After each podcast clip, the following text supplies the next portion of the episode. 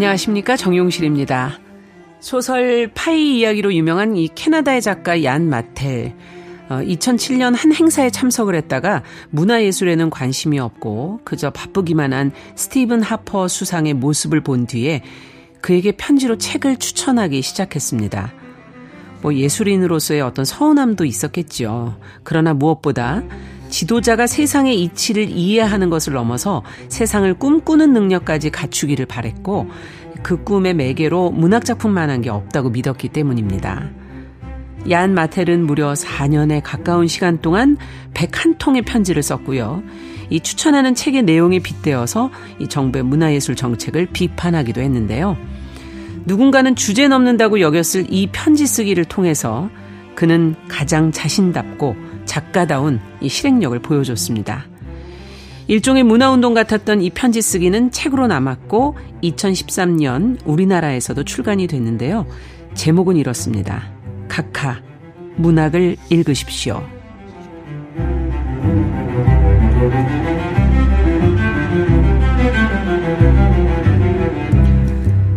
사람의 마음을 들여다보고 길을 찾고 있는 뉴스 브런치 부설 심리연구소 뉴부심 일요일마다 여러분 곁을 찾아가고 있습니다. 2023년 1월 15일 일요일 문을 열어보죠.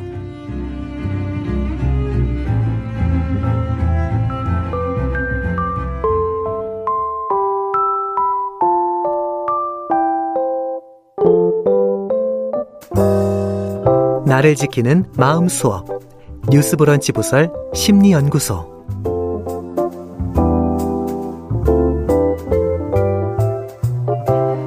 네, 일주일에 단 한 번 일요일에만 문을 열고 있기 때문에 여러분들이 더욱 기다리시는 뉴스브런치 부설 심리연구소 어, 항상 찾아오시는 청취자 여러분 항상 환영합니다.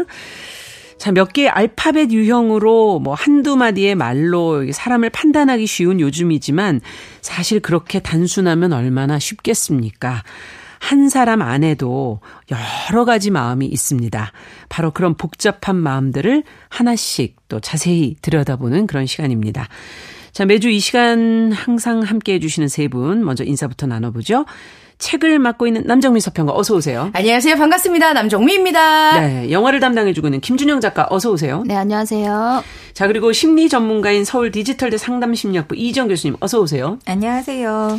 자, 오늘 함께 탐구해 볼 주제 앞서 제가 이제 오프닝에서도 얘기를 했지만 새해의 새 마음으로 뭔가 목표들은 다 세우셨을 테니까 저희는 목표 얘기는 안 하겠고요. 가장 필요한 실행력에 대한 얘기를 오늘 해볼까 합니다.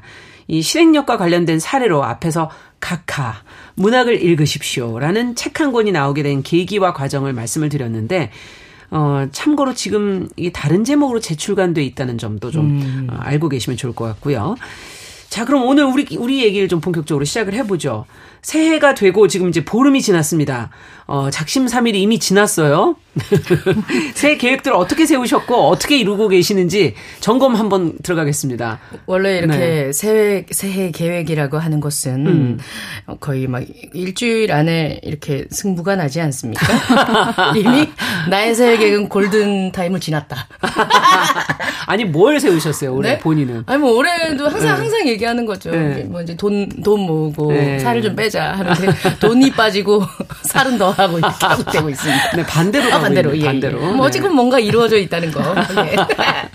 그러면은 김준영 작가는 예. 아 저는 새해 계획 많이 세워 보니까 이게 복잡하고 음. 뭐 크게 세워 봐야 안 이루어져요. 그래 가지고 안 하기로? 아니요 아니요 간단하게 아니요? 세웠어요. 어. 그냥 아침에. 네. 10시에는 책상에 앉아. 아. 그리고 루틴을 좀 만들자. 앉으세요? 아니 근데 아침에 이것저것 집안일이랑 전부 다 하다, 하다 보면, 보면 11시 12시 금세 가요. 맞아. 점심 먹어야 돼요. 그렇죠. 어, 그래서 10시에는 앉자. 최소한. 어. 네. 아침 10시에는 앉고 그다음에 몇 시간은 쓰자. 이렇게 아. 해서 그냥 그 정도 루틴만 만들었어요. 어. 아, 그 지금 15일 동안 하고 있어요. 하고 있어요. 음. 네. 아직까지는 자신 있는 목소리신데. 어, 어 심플하게 네. 세웠으니까요. 네. 복잡하지 않아야지 할 수는 있는 건 맞는 것 같네요. 네. 네. 음. 이 교수님께서는 어떠세요? 저는 두 가지를 새해 음. 목표로 세웠던 것 같아요. 올해 목표로. 그러니까 하나는 이제 세웠던 올해... 것 같아요 하는 거 보니까 벌써 이미 지난 과거형인. 어, 그러니까 올해 네. 계획 그러니까 오랫동안 계획을 했던 음. 그 책을 이제 올해는 꼭 완성을 해보자. 아. 근데 이거는 뭐, 어, 지금 며칠 지났지만 하나도 하지 않았고요. 네. 그 다음에 이제 매일 실천하고자 했던 거는 스트레칭. 어, 음. 어, 정말 아이 낳고 아이 키우면서 그 스트레칭 할 시간도 너무 그 아까운 없죠. 거예요. 없죠.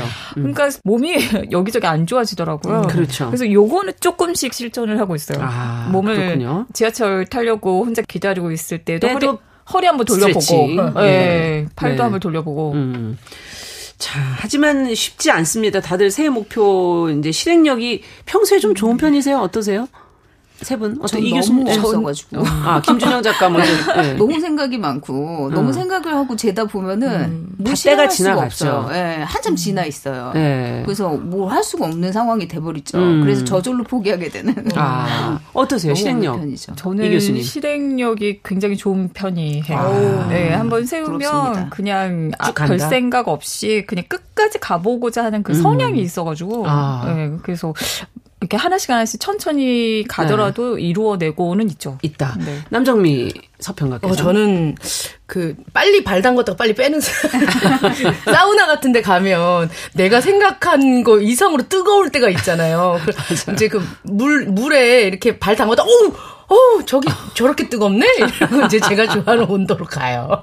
네, 그러니까 한 번 맛은 보고 네. 실행했다가 안 되면 빨리 치고 빠지는 스타일입니다. 자, 근데 이거 왜 그럴까요, 교수님? 그 음. 목표를 세우는데 왜 작심삼일이 되는 겁니까? 일단은 우리가 인정하고 가야 될 거는 음. 우리의 몸 그리고 우리의 brain 뇌는 음. 지금까지 해왔던 방식을 계속 유지해 가려는 경향이 있어요. 네. 그러니까 계속 유지하고자 하는 거죠. 근데 작심삼일 계획을 했다라는 거는 변화를 시도하고자 하는 거잖아요. 그렇죠. 그 얘기는 지금까지 해왔던 방식을 멈추고 stop하고 음. 새로운 행동을 아. 하는 것이기에 이 몸과 이 뇌가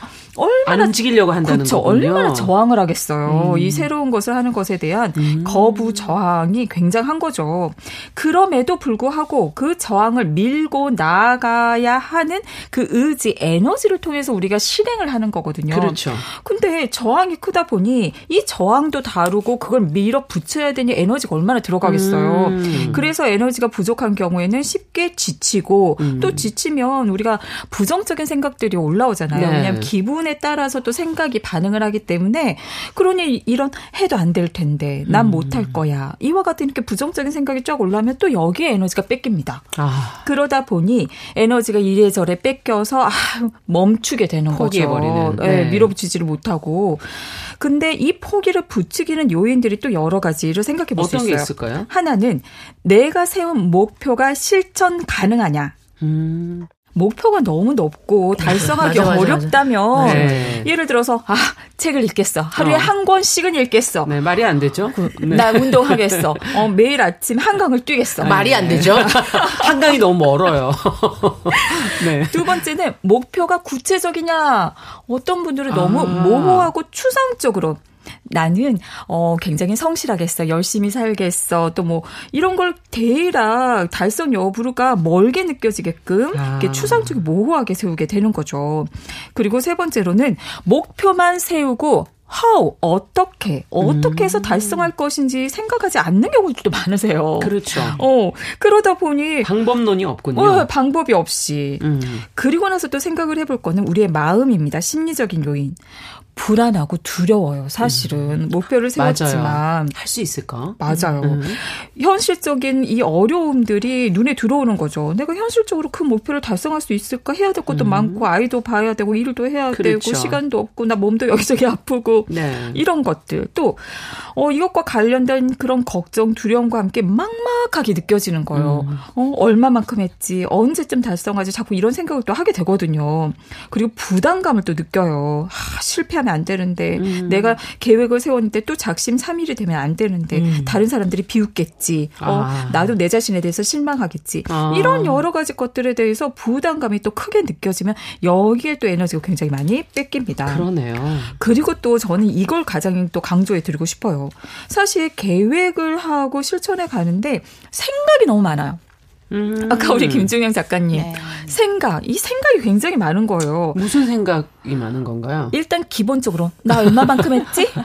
아. 이거 언제 언제 마무리할 수 있지? 과연 나는 할 수 있을까? 뭐 이런 여러 가지 생각들뿐만 아. 아니라 해결하기 위해서 목표를 달성하기 위해서 원인을 분석하는 거예요. 나는 왜 못했을까? 음. 그러다 보면 음. 많은 경우가 부정적인 그런 측면에 이렇게 주의가 가는 거예요. 내가 게을러서, 내가 여기서 실수를 해서, 내가 요걸 요걸 아. 못해서 이런 부 정적인 생각들을 이제 계속 떠올리면서 거기에 이렇게 압도가 되어버리는 거죠. 음. 그런 분들이 많은가 봐요. 나는 생각이 너무 많아란 책이 있거든요. 그렇죠. 꾸준히 인기를 엄청나게 몰고 있습니다. 맞아요. 예. 음. 진짜 고, 고민하시는 분들이 많나 봐요. 그렇군요. 네, 이런 것들이 지치게 음. 만들고 그래서 생각이 행동하는 것을 막고 아무것도 하지 않게 만드는 거죠. 음. 그렇군요. 이런 것들이 이제 제거됐을 때, 어, 이제 목표를 향해 가실 수 있는 건데.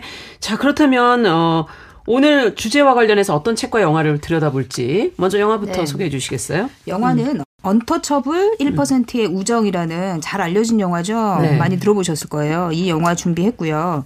이 영화는 2012년 개봉한 프랑스 영화인데요. 실화를 바탕으로 한 작품입니다. 네. 당시에 프랑스뿐 아니라 전 세계적으로 우리나라에서도 굉장한 흥행을 거뒀고 음. 중간에 내용을 보면은 프랑스식 유머가 굉장히 많이 나오는데 아 이게 프랑스식 유머구나 이러면서 반하게 되는 그런 작품이라고 음. 할수 있어요. 많은 팬들이 인생작으로 꼽는 영화이기도 하고요. 음.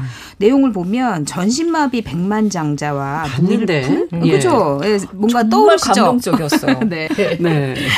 네, 전신마비 백만장자와 무일푼 청년이 만나서 우정을 쌓아가는 이야기라고 많이 소개가 돼 있는데 음. 오늘은 그 안에 녹아 있는 실행과 도전이 삶을 아. 어떻게 바꾸는지 주목해서 영화를 좀 보려고 합니다. 아, 자세히 좀 들여다봐야 되겠네요. 그다음에 이제 책은 어떤 걸 선택해 오셨습니까? 네, 낯술이라는 작품으로 많은 사랑을 받고 있는 일본의 작가 하라다 히카의 소설로 음. 골라봤습니다. 제목은 76세 기리코의 범죄 일기. 라는 야, 소설인데요. 네. 말 그대로 76살이 된 할머니 기리코가 범죄를 실행하기까지의 사연이 담겨 있는 소설이라고 어, 볼 수 있겠습니다. 예. 또 지금의 현 상황과도 굉장히 참 맞기도 한 아니 근데 범죄는 실행력이 너무 있으면 안 되는 거 아니에요?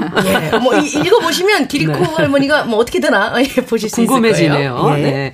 자, 먼저 영화부터 살펴보죠. 언터처블 1%의 우정. 내용을 간략하게 먼저 좀 설명해 주시겠어요? 네, 음. 우선 주인공 필립은 백만장자지만 자신을 돌봐주는 사람이 없으면 하루 24시간 중 단 1분도 제대로 움직일 수 없는 전신마비 환자입니다. 네. 간병인이 당연히 있어야 해서 간병인을 뽑는 자리를 갖게 되는데요. 거기서 가진 거라고는 오로지 건강한 신체 외에는 아무것도 없는 청년 드리스를 만나게 됩니다. 음. 사실 드리스는 구직 활동을 해야지만 실업 급여를 받을 수 있어서 음. 그러니까 이 직업을 해야 되겠다 이게 아니라 그냥 실업 급여를 받고 싶어서 면접장에 그냥 한 번 와본 겁니다. 아. 그래서 다른 사람들이 막 되려고 뭐 장애우를 친형제처럼 여기겠 다. 이웃사랑을 실천하기 위해서 지원했다. 이렇게 막 미사 여구를 늘어놓지만 음. 드리스는 이런 스펙 좋은 다른 면접자들과 달리 거침없고 자유롭게 그 필립에게 음. 응대를 합니다. 백만장자인 자기 앞에서 이렇게 쫄지 않는 사람을 필립은 거의 못 본 거예요. 음, 그러네요, 정말. 네. 그리고 음. 장애가 있는 자신인 이 장애가 있으니까 다들 뭔가 약간 시선이 다른데 그렇죠? 다른 음. 시각으로 보는데 아주 평범하게 그냥 친구처럼 대하니까 음. 그런 드리스를 보면서 강한 호기심과 새로움을 느낍니다. 아. 필립은 이렇게 얘기하기도 해요 친구에게 내가 장애인이란 걸 잊고 사는 것 같거든 날 보통 사람처럼 대한다니까. 음. 그래서 드리스에게 특별한 내기를 제안합니다. 음. 2주 동안 필립의 손발이 돼서 한시도 떨어지지 않고 자신을 간호하면서 버틸 수 있는지 시험해 보자 음. 이렇게 말이죠. 드리스는 참을성이라고는 거의 없는 사람이에요. 청년인데 어, 2주를 버틸 수 있을까? 그렇죠. 네. 그런데 이런 제안도 좋았지만 욕실이 자기에게 주어진 방과 욕실이 너무 좋은 거예요. 사실 복지가 너무 좋아. 그렇죠. 사실 드리스는 빈민가에 살기 때문에 아. 목욕을 한번 하려고 하면 막 동생들이 들어와 가지고 방해하고 이래서 샤워 한번 제대로 하기가 힘든 상황이었어요. 음. 그런데 욕실이 방만 한 거예요. 음. 욕조도 너무 크고 너무 좋은 거죠. 그러니까 막 눈이 돌았어요. 그래서 어. 아 하겠다 이렇게 해서 제안을 받아들입니다. 어. 사실 이런 모습을 보면 드리스 성격 아시겠죠? 굉장히 네. 쿨하고 단순합니다. 네. 네. 그래서 필립을 간호하기 시작하죠. 사실 필립은 너무 사랑했던 아내가 불치병으로 죽고 나서 음. 패러글라이딩을 하다가 전신 마비까지 된 겁니다. 그러니까 음.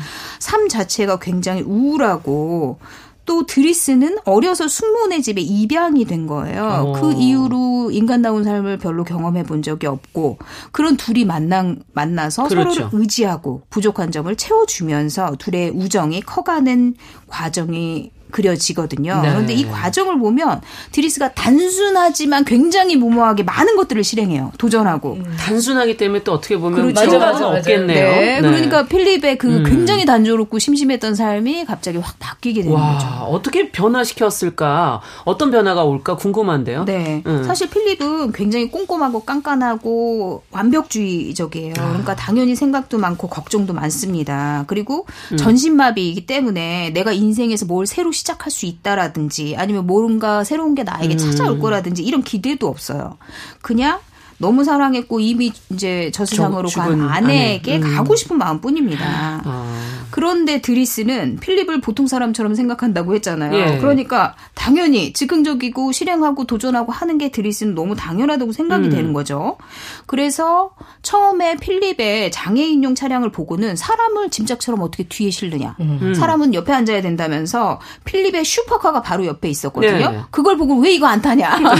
자기가 타고 싶은 거 아니에요? 그렇죠. 그럴 수도 있어요. 네. 그래서 슈퍼카 옆자리에 필립을 태우고 막 스피드를 즐기고 드라이브를 하고요. 아. 그리고 필립이 그동안 이제 자, 운전도 제대로 못하고 하니까 자기네 집 앞에 맨날 주차를 하는 이웃이 있었거든요. 아. 근데 너무 싫었지만 말을 그동안 하지 않았어요. 그랬는데 드리스가 가서 그 이웃도 혼내주고 다시는 주차하지 말아라 이렇게 얘기도 해주고 시원하게 해줍니다. 속이 시원하네요. 네. 네. 그리고 필립의 휠체어도 속도가 나는 굉장히 스피디한 휠체어로 개조를 시켜줘요. 음. 그러니까 필립의 삶이 점점 점점 바뀌기 시작하는 겁니다. 그리고 음. 막 응급실에 가는 것처럼 막 연기를 해서 스피드를 너무 내니까 차가 불법 과속 딱지를 떼게 되거든요. 그런데 필리에게 얘기해요. 거다? 예, 우리 병원 가는 거다. 이렇게 해가지고 내가 에스코트까지 받겠다 경찰에 음. 그렇게 해서 진짜 실행하는 모습을 보여줘요. 그러니까 필립이 생각할 땐 너무 어이없지만 굉장히 재밌네요. 삶이 활기차진 아, 거죠. 아, 예. 사실 필립도 다치기 전에 스포츠 속도광이었어요. 아. 그런데 이제 전신마비가 되고 나서는 불편하지만 어쩔 수 없다. 나를 음. 움직일 수 없으니까. 이렇게 해서 많이 참아오면서 살았거든요. 음. 그런데 드리스는 일단 저지르고 봅니다. 음. 아무 생각이 없어요. 그런 그러면서 필립의 삶 자체가 통쾌하게 변하게 되는 거예요. 음. 그러니까 어느 날 상위 1%만 참석하는 필립의 생일 파티가 네. 열리게 되거든요. 근데 필립은 굉장히 심드렁해요. 어, 친척들이 내 생사를 확인하러 오는 거다. 나 죽었는지 살았는지. 음. 그러면서 아 나도 너무 내 생일 파티가 싫어 이러지만 음. 한 번도 바꾼 적은 없어요.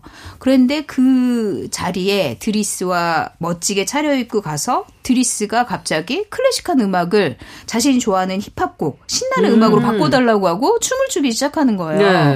그러니까 필립은 움직일 수는 없지만 드리스의 춤추는 active한 모습을 보고 또 드리스를 아. 따라 춤추는 신나는 사람들의 사람들을 모습 보고. 그렇죠. 보니까 어. 갑자기 활기가 솟으면서 자신도 안 웃었던 음. 큰 웃음을 웃게 되고 그렇게 되는 거죠. 즐거워지는 네. 거군요. 그리고 드리스의 이 실행력이 가장 빛을 발하는 음. 게 있어요. 바로 필립의 연애사입니다. 음.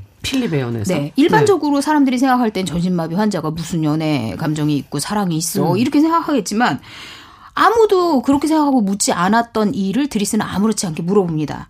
몸이 그러면 사랑은 어떻게 하냐? 음. 성적 욕구는 어떻게 해소하냐? 어, 정말 성감, 중요한 얘기네요. 그렇죠. 본능은 뭐 성적 본능이 있을 건데, 그렇죠. 어. 필립이 조금이라도 느낄 수 있게 그런 상황들을 만들어줘요. 어. 그리고 필립에게는 6개월 동안 펜팔만 하는 여자친구가 있거든요. 그러니까 음. 필립은 굉장한 미사여구 막 책에서 본 것들을 읊으면서 편지를 비서에게 대리를 시켜서 편지만 계속 보냈어요. 근데 드리스가 보기엔 너무 한심한 거죠. 너무 음. 답답하고. 그래서 진도를 빼야 된다.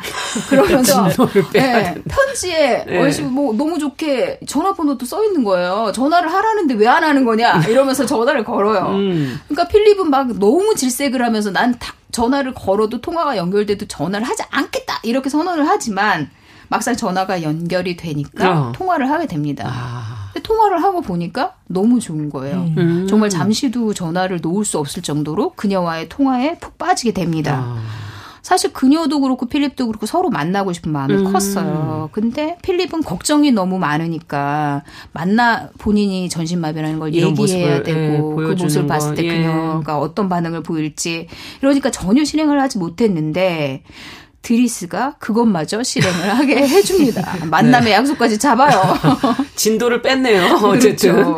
근데 두 사람이 어떻게 잘 될까요? 어떻게 남은 얘기가 궁금해지네요. 네. 네. 필립은 기대에 차서 이제 외모 컨설팅을 받습니다. 비서와 드리스에게 받아서 멋지게 차려입고 나가요. 음.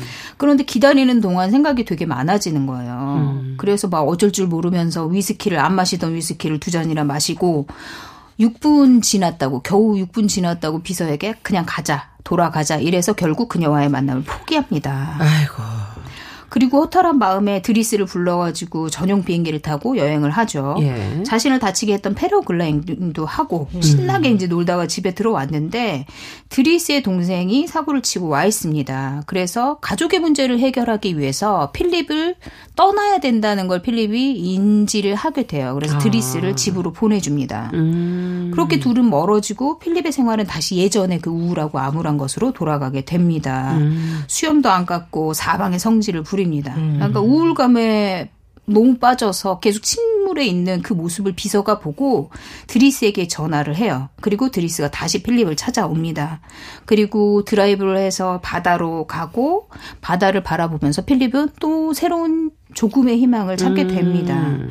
그리고 결정적으로 필립이 그 펜팔하다가 여, 그 만나 여인 만나는 거를 포기했잖아요. 네. 그 사실을 안 드리스가 바닷가 레스토랑 아름다운 전망 좋은 레스토랑에서 그녀와 만날 수 있게 만남을 주선합니다. 아. 그리고 그녀를 맞습니까? 네 오고 음. 그녀를 만난 필립의 얼굴에 행복한 미소가 돌면서 끝납니다. 사실 예전에 드리스를 집으로 보내기 전에 필립이 발가벗은 여인의 음. 뒤돌아 앉아 있는 그림을 같이 본 적이 있어요. 음. 그러면서 필립이 드리스에게 얘기하거든요. 나는 저 그림을 보면 그림 속 여인이 당장이라도 뒤를 돌고 나를 바라볼 것만 같아. 음. 이렇게 얘기를 하거든요. 사실 필립의 장애는 후천적인 것이었기 때문에 그렇죠. 필립의 머리, 속에는 언제든지 금방이라도 내가 온전한 몸으로 밖을 향해서 막 달릴 수 있겠지 이런 욕망들이 언제든 마음속에 있었을 거예요. 그런데 현실은 그렇지 못하니까 음. 너무 답답하고 나는 아무것도 할 수 없다라는 우울감이 지배를 했을 텐데 이것을 음. 드리스가 그 무모하지만 단순하고 음. 과감한 실천력으로 그 꺼내지 못한 필립의 욕망을 꺼내고 아. 쾌락을 실현시켜 준 겁니다. 네. 그래서 필립의 인생에 다시 인생 행복의 빛이 들게 된 것으로 영화는 끝이 그렇구나. 납니다. 역시 그 주변에 그런 사람들이 좀 필요하군요. 이렇게 음. 좀 실행력이 뛰어난 사람들. 그렇죠. 이게 사실 실화 네. 바탕이라고 했잖아요. 네. 실제로 또 그 전신마비 재벌이 귀족이기도 했고요. 음. 어, 여인을 만나서 자식을 둘이나 아, 낳고 행복하게 잘 살았다는 그런 이야기가 후, 그 있습니다. 그 후기가 있군요. 네네. 야, 이 교수님한테 이건 안 물어볼 수가 없네요. 이렇게 실행력이 뛰어난 사람과 아닌 사람엔 분명한 차이가 있을 것 같아요. 네. 여러 가지 것들이 영향을 미칠 텐데, 음. 뭐, 개인의 성격, 그리고 뭐, 개인이 했던 그 경험들 음. 그리고 환경 이런 것들에 영향을 받죠.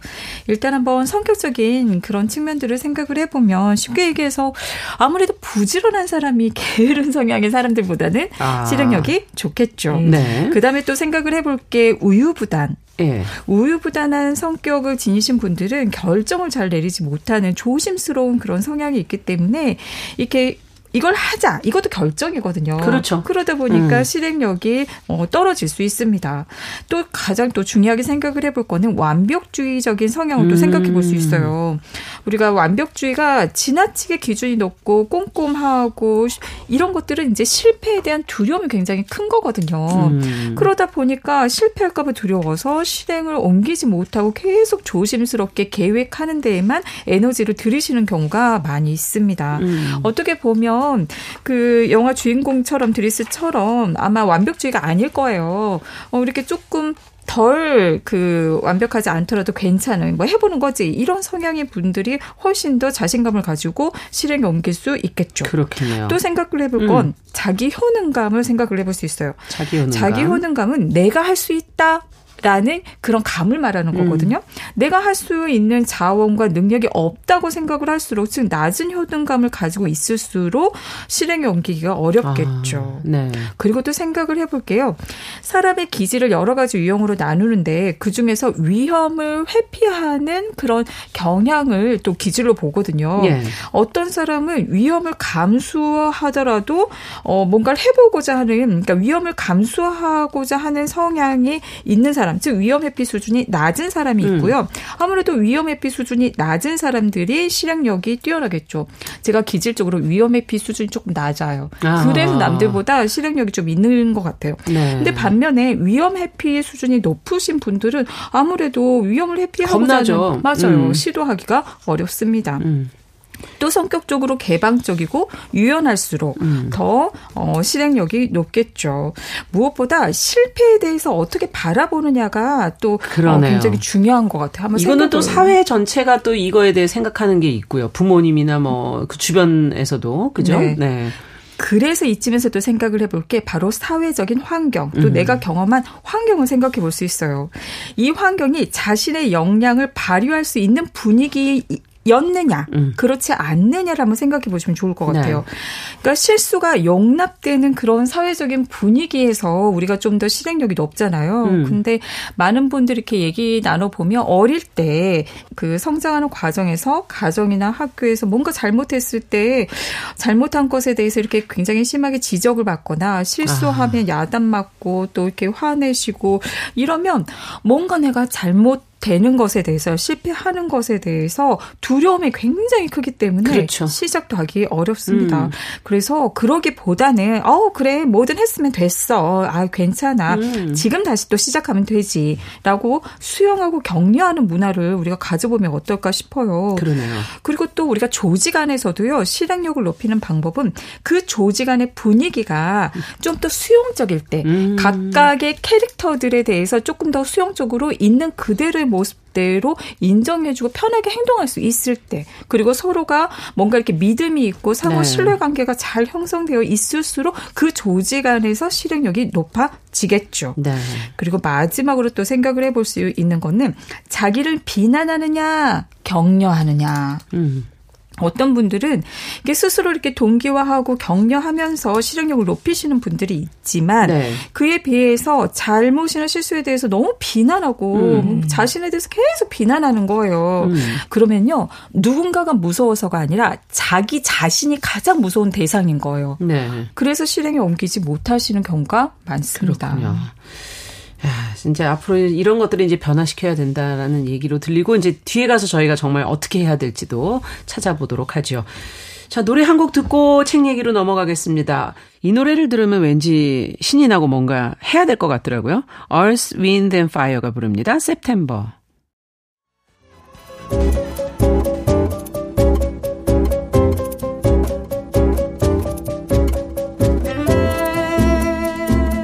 여러분은 지금 뉴스브런치 부설 심리연구소를 듣고 계십니다.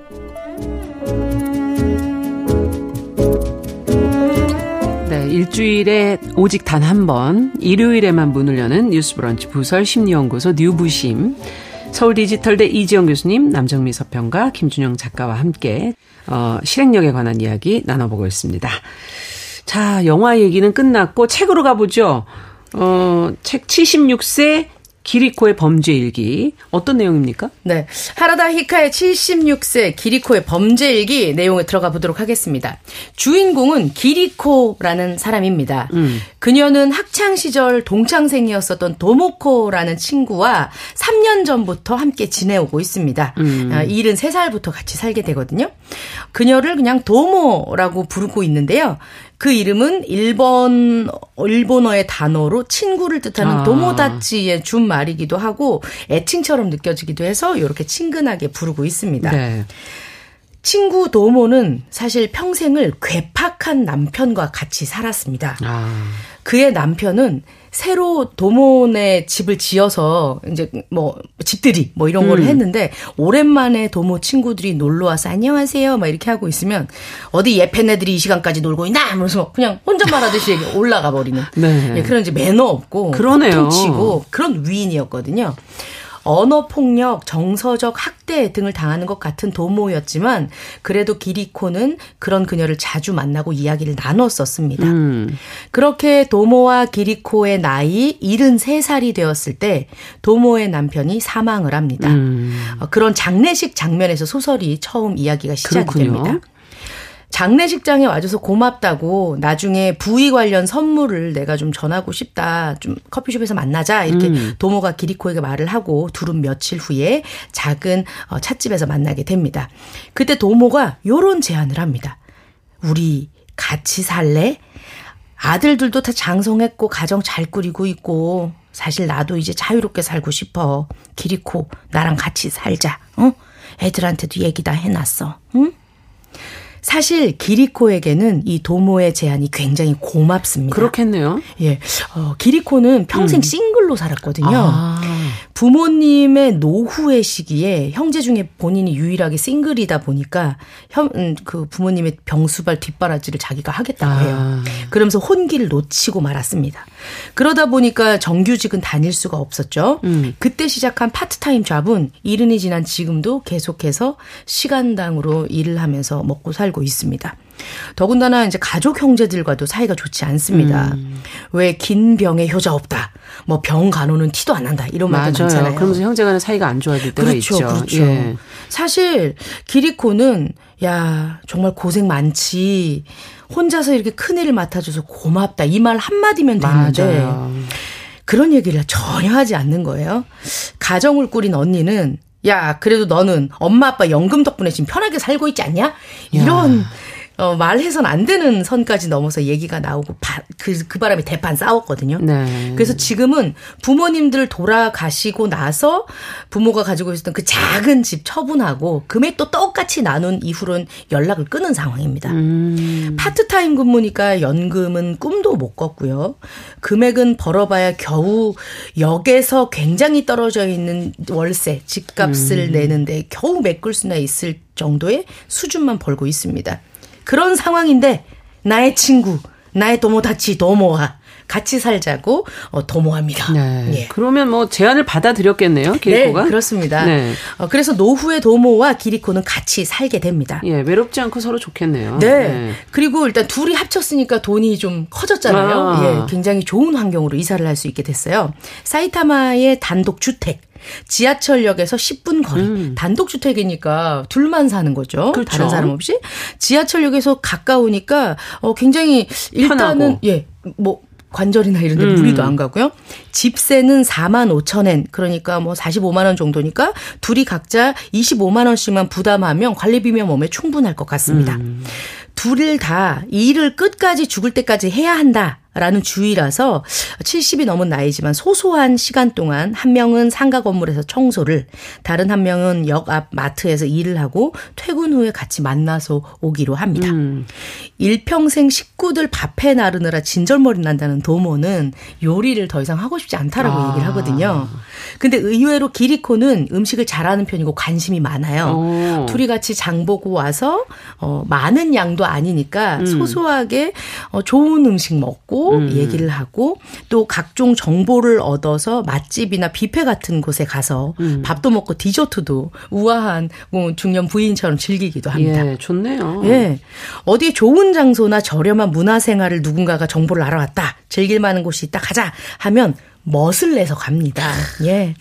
아들 장가 보낼 때 샀었던 그 남색 원피스. 음. 아, 오늘 이거 한번 입어봐야지. 입고 나갈 데가 없잖아요. 없죠.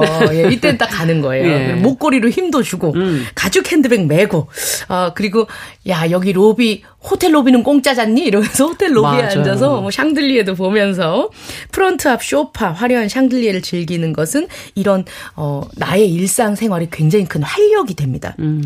돌아오면서 뭐가 맛있어? 야, 뭐가 맛있었지? 야, 저, 너무 좋지 않았니? 이러면서 깔깔깔깔 거리는 이야기를 하면서 학창 시절 여고생으로 돌아가서 어, 더할 나위 없이 행복한 음. 시간들을 보냅니다. 그러나 왜요? 왜 그러나요? 뭐 또 안 좋은 일이 생겨요? 아, 노후의 친구들이잖아요. 네. 서로를 의지하며 3년을 아주 행복하게 보냈지만 3년째 되던 어느 날 친구 도모가 하늘나라로 떠나고 맙니다. 아이고. 장례가 끝나고 도모의 아들들이 어, 둘이 함께 살던 집으로 와서 사진 하나 남김없이 도모의 유품을 싹 다 챙겨가 버리고 이제 혼자 기리코만 남게 됩니다. 음. 충분한 애도의 시간 동안 감사한 마음으로 어, 친구와 지냈었던 도모의 시간을 어, 생각하고 보내고 나니까 이제는 현실적으로 많은 음. 생각들이 어, 나게 되죠. 이제 이 집은 비워줘야 되고 또 집을 다시 어디다 얻나. 아 늙은 사람이 집을 얻을 때는 보증인이 있어야 되는데 음. 그때는 도모의 아들들이 보증 서줬는데 그렇다고 연 끊긴 언니네 자식들한테 연락하고 싶진 않고 음. 혼자인 나는 어떻게 하지? 먹고 살 걱정들이 하나둘 떠오릅니다. 전기밥솥에서 밥을 꺼내서 식은 카레를 올리고 데펴서 밥을 먹는데 아 정말 식욕도 하나도 없는데 정말 살기 위해 먹는다라는 아, 심정으로 아, 꺼내놓습니다. 예. 네. 도모가 있을 때는 먹는 것도 참 잘 챙겨 먹고 음. 너무 잘 먹어서 얘 이거 식사량을 좀 줄여야 되지 않니 위에 부담이 간다 막 이랬었는데 음. 아 이젠 그런 일도 없겠구나 이러면서 또 따뜻한 추억의 시간을 주고 간 먼저 떠난 친구를 또 생각을 하게 되죠. 이런 걱정 저런 걱정에 허전하기도 하고 적막하기도 하고 또 걱정이 되기도 합니다. 그러면서 이제 TV를 딱 켰는데 TV에서 이런 뉴스가 나와요. 최근 고령자의 재범률이 높아져서 문제가 제기되고 있습니다. 한 차례 교도소를 들어갔다 나와도 금세 다시 범죄를 일으켜 되돌아가는 일명 재범 고령자들이 증가하고 있기 때문인데요. 그들의 속 이야기를 들어보면 이렇습니다. 아, 교도소는 일단 살 곳이 제공되잖아요. 그리고 밥도 주고, 식사도 해결해주고, 목욕도 할 수 있고, 의사도 상주하고 있다고 하던데요. 수감자 중에는 교도소 안에서 요양보호사 자격증을 취득하여 최고령 수감자를 돌보는 사람도 생기고 있다고 합니다. KBS 뉴스 정용실입니다. 아, 이거를 들으면서 네. 기리코가 생각합니다. 뭐야? 교도소? 의외로 호화로운데? 아. 어쨌든 얘기가 근데 왜 엉뚱한 데로 가요? 지금까지 좋았는데. 네. 네. 이후의 소설 내용부터는 그야말로 기리코의 실행력을 뭘 볼 수 있는 내용들이 시작됩니다. 예. 이거. 근데 사실 네. 현실은 음. TV에 나오는 저 소리랑은 전혀 다르죠. 당연하죠. 교도소를 아무나 갑니까? 그러니까요. 네. 그렇다면 뭐 지금 형편이 안 좋은 고령자들이 뭐 얘기가 나올 이유도 없고요. 음. 평생을 남에게 피해 주는 걸 싫어하며 성실히 살아온 소시민이 할 수 있는 범죄가 뭐가 있겠습니까? 본인이 생각하는 범죄 음. 어, 중에 가장 큰 것을 뭐예요? 시작합니다. 실행을 하죠. 찹쌀떡 절도를 실행을 합니다. 네. 이제 그거를 네. 찹쌀떡을 들고 나오는데 손님 그 물건 계산 안 하셨죠? 막 이러면서 이제 걸려요. 네. 어, 작은 범죄는 어, 작은 딸기 찹쌀떡 절도로 시작이 됩니다. 음. 그리고 이제 차근차근 실행을 해나가면서 깨닫게 되는 것들이 있잖아요. 네. 예, 막상 가지를 못하는군요, 교도소에. 예, 그렇습니다. 여기 이제 소설의 차례가 이렇게 나오거든요. 네. 그래, 차례가 절도, 지배, 아, 집회 위조, 불법 사채, 사기, 뭐 이렇게 등등 이렇게 아. 나가는데, 이제 한 번씩 할 때마다, 아, 요 건수로 못 들어가겠구나. 실행을 할 때마다 깨닫는 거예요. 그러다 보면서, 뭐야 감옥 갈 범죄 준비하는 이 실행력으로는 뭐든 하겠네. 음. 그럼 다른 살 길도 찾겠다 싶어지는 겁니다. 아. 예. 76살 기리코 할머니가 실행해가는 과감함은 소설 76세 기리코의 범죄 일기에서 확인하시죠. 네. 야, 이 실행력이면 다른 살 길도 찾겠다 하는 걸 보니까 어, 그래도 어쨌든 좋은 길로 좀 전환돼서 네. 가는 게 아닐까 하는 기대가 되는데. 자, 이 교수님, 그러면 지금 실행력이란 건 결국 기리코 할머니처럼 하다 보면 뭔가를 하다 보면 얻어지는 건가요? 그 해결 방법 노력으로 되는 일입니까? 아, 네. 물론 하다 보면 얻어지죠. 네. 왜냐하면 우리가 실행이라는 게 또 경험을 통해서 음. 또한 단계 한 단계 더 실현 가능한 방법을 찾는 거잖아요. 그렇죠, 그렇죠. 이야기가 좀 그렇지만, 네. 목표를 아직 세우지 않으셨다면 제가 실행력이 좋아질 수 있는 방법? 그런 방법들을 안내해 드릴 테니까 한번 적용을 해보시면서 목표를 좀 정리를 해보시면 어떨까 싶어요. 실행력이 좋아지려면 당연히 목표를 잘 세워야죠. 네. 네. 잘 세우라는 건 어려운 목, 더 구체적으로 얘기해 주셔야 그렇죠. 되죠. 예. 목표 설정이 중요합니다. 음. 이 목표를 세울 때 이걸 한번 생각을 해보세요. 정말 그걸 하고 싶은지. 아. 정말 자신이 원하는지 이거를 한번 되물어 보시고 내가 원하는 정도가 음. 얼마인지 10점 만점 또는 100점 만점에 음. 얼마인지를 한번 점수로 체크를 해보셨으면 좋겠어요. 그걸 보시고서 아 내가 정말 하고 싶은지 아니면 남들 그냥 하니까 또는 하라고 하니까 담배 끊으라고 하니까 또는 뭐 어, 이렇게 돈 모으라고 하니까 또 친구들은 이렇게 한다고 하니까 그렇게 해서 목표를 세운 것은 아닌지 한번 아. 생각을 해보시면 좋을 것 같아요. 그러네요. 남이 하라는 걸 하면 안 하게 될 확률이 높네요. 그럼요. 네. 아마도 여러분들이 작심삼일이 되었던 그런 경험들이 있다면 대부분이 정말 내가 원한 건 아니었을 가능성이 그러네요. 높습니다. 음. 그래서 정말 자신이 원하면 그리고 그것이 난 의미가 있으면요. 동기는 당연히 따라오거든요. 그렇죠. 그리고 동기가 따라오면 추진력이 작용을 합니다. 아. 그 동기를 밀어붙이는 힘이거든요. 음. 그래서 이걸 위해서 한번 여러분들이 내가 원하는 게 뭔지 한번 한 문장으로 정리해 보시면 좋을 그래야겠어요. 것 같아요. 예. 그리고 만약 그 목표를 원한다면 구체적으로 세우세요. 구체적으로. 예를 들어서 운동하자. 음. 이럴 게 아니라 운동 뭐 할 건데 그렇죠. 네, 걷기를 할 건지 러닝을 할 건지 뭐 필라테스를 할 건지 이 운 구체적이고 또 목표를 너무 덩어리로 크게 세우지 마시고요. 음. 이 쪼개어서 음. 세분화해서 예를 들어서 나 일주일에 한 번이라도 가겠다. 오, 아, 그렇죠. 예. 측정 가능하게 방금 잘하셨습니다. 달성 가능하게. 그러니까 중요한 게 목표를 세울 때요. 달성 가능한 거냐? 저도요 항상 내가 할 수 있는 만큼만 세우려고 하, 거든요 네. 내가 지금 너무 너무 힘들고 바쁘다면 내가 이걸 정말 하고 싶어도 못 하는 거잖아요. 그렇죠. 그럴 음. 때는 어 좀 접고 음. 이런 음. 정말 가능한 것인지 현실적인 목표를 세우는 게 중요합니다. 두 번째로 실행력을 높이는 방법은 현재를 객관적으로 진단을 해봐야 돼요. 음. 내가 목표를 이루는 것과 관련해서 현실이 어떠한지 음. 할수 있는 상황인지 아닌지. 네, 내가 정말 예를 들어서 아이가 너무 어린데 그 헬스장에 가기는 너무 어렵지 않나요? 운동? 그럼 내가 뭘 할 수 있을까? 아기가 있을 때 아기 가 자고 홈트를 있을 하죠, 때. 홈트. 그래요. 음. 홈트도 시간 찾기가 쉽지가 않아요. 음. 하여튼 그렇게 현실 상황을 보고서 판단을 해보는 거 현재를 음. 진단합니다. 세 번째는 목표를 이루기 위한 방법을 생각을 해봐야 돼요. 어떻게 하면 그것을 달성할 수 있는지 음. 이걸 할 때 여러분들에게 팁이요. 그 목표를 달성할 수 있는 할 수 있는 것들을 다 찾아보시는 대안들 대안들을 모두 찾아보시는 게요. 사실은 굉장히 도움이 됩니다. 좀 구체적으로 얘기해 주셔야 될 것 같은데요. 만약 음. 내가 음. 어 지금 아, 아이가 너무 어리다며 음. 운동을 했을 때 구체적으로 운동을 언제 할 것인가? 아이가 중간에 뭐 이렇게 자고 있을 때 어 옆에서 아이를 바라보면서 예를 들어서 그 조용한 어 비디오, 음. 조용한 비디오를 틀어서 한 5분에서 10분 정도 해본다. 어, 뭐 이런 식으로든 또 어떻게 해본다.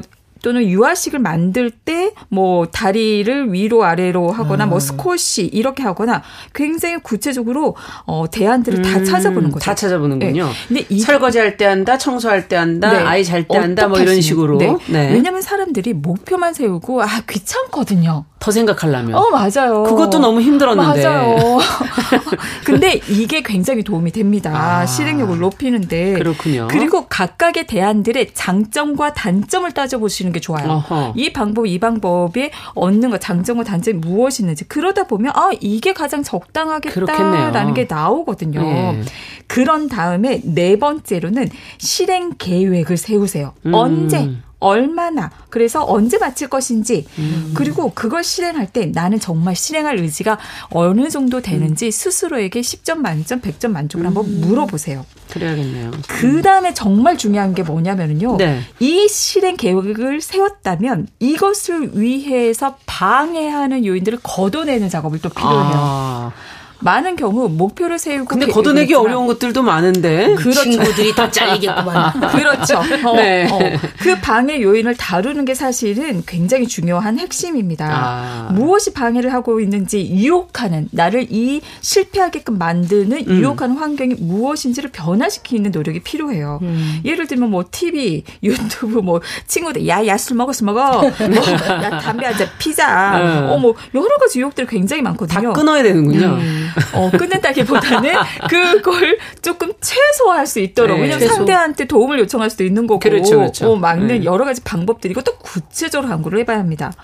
그리고 또 생각을 해보게요. 아까 처음에 제가 말씀드렸던 것처럼 인간의 몸과 뇌는 하고자 하는 걸 계속 하고 싶어 해요. 음. 그러다 보니 실행하는 것에 당연히 심리적인 저항이 따릅니다. 그렇죠. 그 거부하는 마음과 만나봐야 돼요. 음. 그 목소리를 들어보고 도대체 왜 싫은 거니 너는? 그렇지. 그리고 그 싫어하는 말이 무엇인지 그게 불안인 건지 화인 건지, 건지, 뭐 슬픔인 예. 건지 짜증인 건지 억울함인지 음. 서운함인지 그런 것들을 만나보고요. 그 감정을 안전하게 표현해서 해소하고 그 네. 목소리를 들여다 보면 어, 정말 신기하게도 그 감정들, 그 거부하는 감정들이요, 쓱 이렇게 사그라드는 게 아, 느껴져요. 네. 그러면서 다른 감정이 의욕, 하고 싶은 이 감정이 올라오는 아, 거죠. 동기가. 그 저항을 어쨌든 그것도 치워야 그렇죠. 감정도 해소를 해야 의욕이라는 감정이 생겨난다는 제가 거군요. 보기에 이게 네. 제일 중요합니다. 중요하네요. 실천하는데. 음. 그리고 마지막으로 지원 사격. 음. 지원과 격려를 아낌없이 해줘야 합니다. 네. 내가 이렇게 지속적으로 어, 하는 것을 이렇게 지지하고 격려해 줄 수 있는 사람을 두세요. 아, 그, 옆에. 맞아요. 멘토, 멘티처럼, 어, 그래서 그 사람하고 합의를 보는 거죠. 나 이거 음. 실천할 거거든. 그래서 네, 어, 네가 주기적으로 확인을 하고 나한테 지지하고 격려를 해 줘. 음. 또는 함께 할 사람을 찾으면 더욱 더 좋아요. 그러네요. 어, 함께 목표를 향해서 갈 수 있는 사람. 그래서 서로에게 주기적으로 연락을 주고 받고, 맞아요. 인정과 격려는 음. 즉각적으로, 어, 그리고 음. 열성적으로 이렇게 그 아낌없이 음. 해주고 그리고 그걸 느껴보세요. 음. 내가 조그만 것을 했더라도 성취하더라도. 성취감을 만끽해 보시는 게 음. 오히려 실행력을 높이는데 굉장히 도움이 됩니다. 그럴 것 같네요. 음. 그러면서 한번 생각을 해보세요. 내가 스스로 어느 정도 달성을 하고 있다면 어떤 말을 해줄 것인가? 음. 나를 격려해주고 칭찬해주는 말을 미리 한번 생각을 해보시면 아. 이게 또 동력이 돼요. 뭐라고 해야 될까요? 뭐라고 예를 든다면 뭐 잘했어. 음, 뭐 이렇게 용실아 잘했어. 잘했어. 넌 정말 음, 대단한, 사람이야. 대단한 사람이야. 뭐 음. 이런 것들은 미리 생각해 보면 이게 또 동력이 되고 네. 그러면서 어 저는 저에게 가장 도움이 되는 말은 뭐냐면 지금 시작하면 돼. 음. 저는 항상 이 말이 저에게 동력이 되거든요. 아. 언제나 그래 지금 시작하자. 지금까지 내가 못했다면 음. 지금 시작하자. 시작하자. 지금 시작하자. 어. 그리고 음. 비난하고 질책하는 말을 멈추는 것 음. 이게 정말 절대 도움이 되지 않거든요. 그렇죠. 네. 음. 그러면서 이제 추가로 과거에 내가 잘했던 경험이 있다면 그 경험 그때도 잘했잖아. 맞아. 그리고 뭐. 그 경험을 어. 떠올려 보면서 네. 어떻게 해서 내가 잘할 수 있었는지에 음. 대한 그 자원을 발견하면 좋습니다. 그리고 네. 마지막으로 미래에 초점을 맞춰 보세요. 음. 미래에 이렇게 변할 거야. 맞아요. 그거예요. 네. 목표를 이루면 어떻게 달라질 것인가? 무엇이 좋아질 것인가? 음. 나는 무엇을 할 수 있을 것인가? 음. 그리고 그랬을 때 그게 내 삶에 어떤 의미가 있을까를 떠올려 보는 게 굉장히 도움이 네. 됩니다. 그 여쭤볼 게 하나 있는데요. 네. 인간의 몸과 뇌가 저항을 좀 오래 한다고 했잖아요. 음. 어느 정도 하면 얘가 받아들일까요? 어, 그거는 뇌 연구자에게. 네. 예, 저항을 아까 그런 저항을 방해, 그러니까 방해하는 요인들을 걷어내라고 얘기를 하셨으니까 네, 네. 그걸 한번 들여다 보시면 걷어내는 방향으로. 음, 뭐 감정 어떤 저항이 있으세요? 귀찮음이 귀찮음. 아, 맞아요. 꼭 지금 해야 돼? 음. 만나보면은 네. 꼭그 내 마음의 소리가 그런단 말이에요. 네. 이거 힘들어 죽겠는데 꼭 해야 돼? 그러니까 우리는 그래, 지금은 잠깐 쉬고 1분 후에 하자. 내일 하자, 내일 하자. 본인 스스로를 너무 사랑하 하는 네. 거지. 그래서 내 내 이 몸이 힘든 게 아. 너무 마음이 아픈 거니까 그러니까 안 되겠네. 거지. 바뀌지가 않겠는데 오늘 지금 얘기를 하다 보니까 이 두 분은. 그래서 마지막으로 네, 마지막으로 단순하게 네. 생각을 멈추세요. 네. 어, 생각을 멈추고 그냥 just do it 아. 행동으로 옮겨보시면 어떨까? 네, 그냥 하라는 거 외에는 다른 방법이 없는 분들이군요. 어, 교실에서 쫓겨난 것 같아요. 알겠습니다. 자 오늘 뉴스 브런치 부서 심리연구소 영화 언 언터처블 1%의 우정, 소설 76세 기리코의 범죄기 속의 인물들 이야기, 심리학적 분석을 통해서 오늘 실행력이라는 게 무엇인지 어떻게 높일 수 있는지 고민해 봤습니다. 김준영 작가, 남정미 서평가, 서울디지털대학교 이지영 교수님 세 분과 함께 했습니다. 말씀 잘 들었습니다. 감사합니다. 고맙습니다. 감사합니다. 자, 일요일 11시 5분에는 어김없이 뉴부심으로 찾아오도록 하겠습니다. 안녕히 계십시오.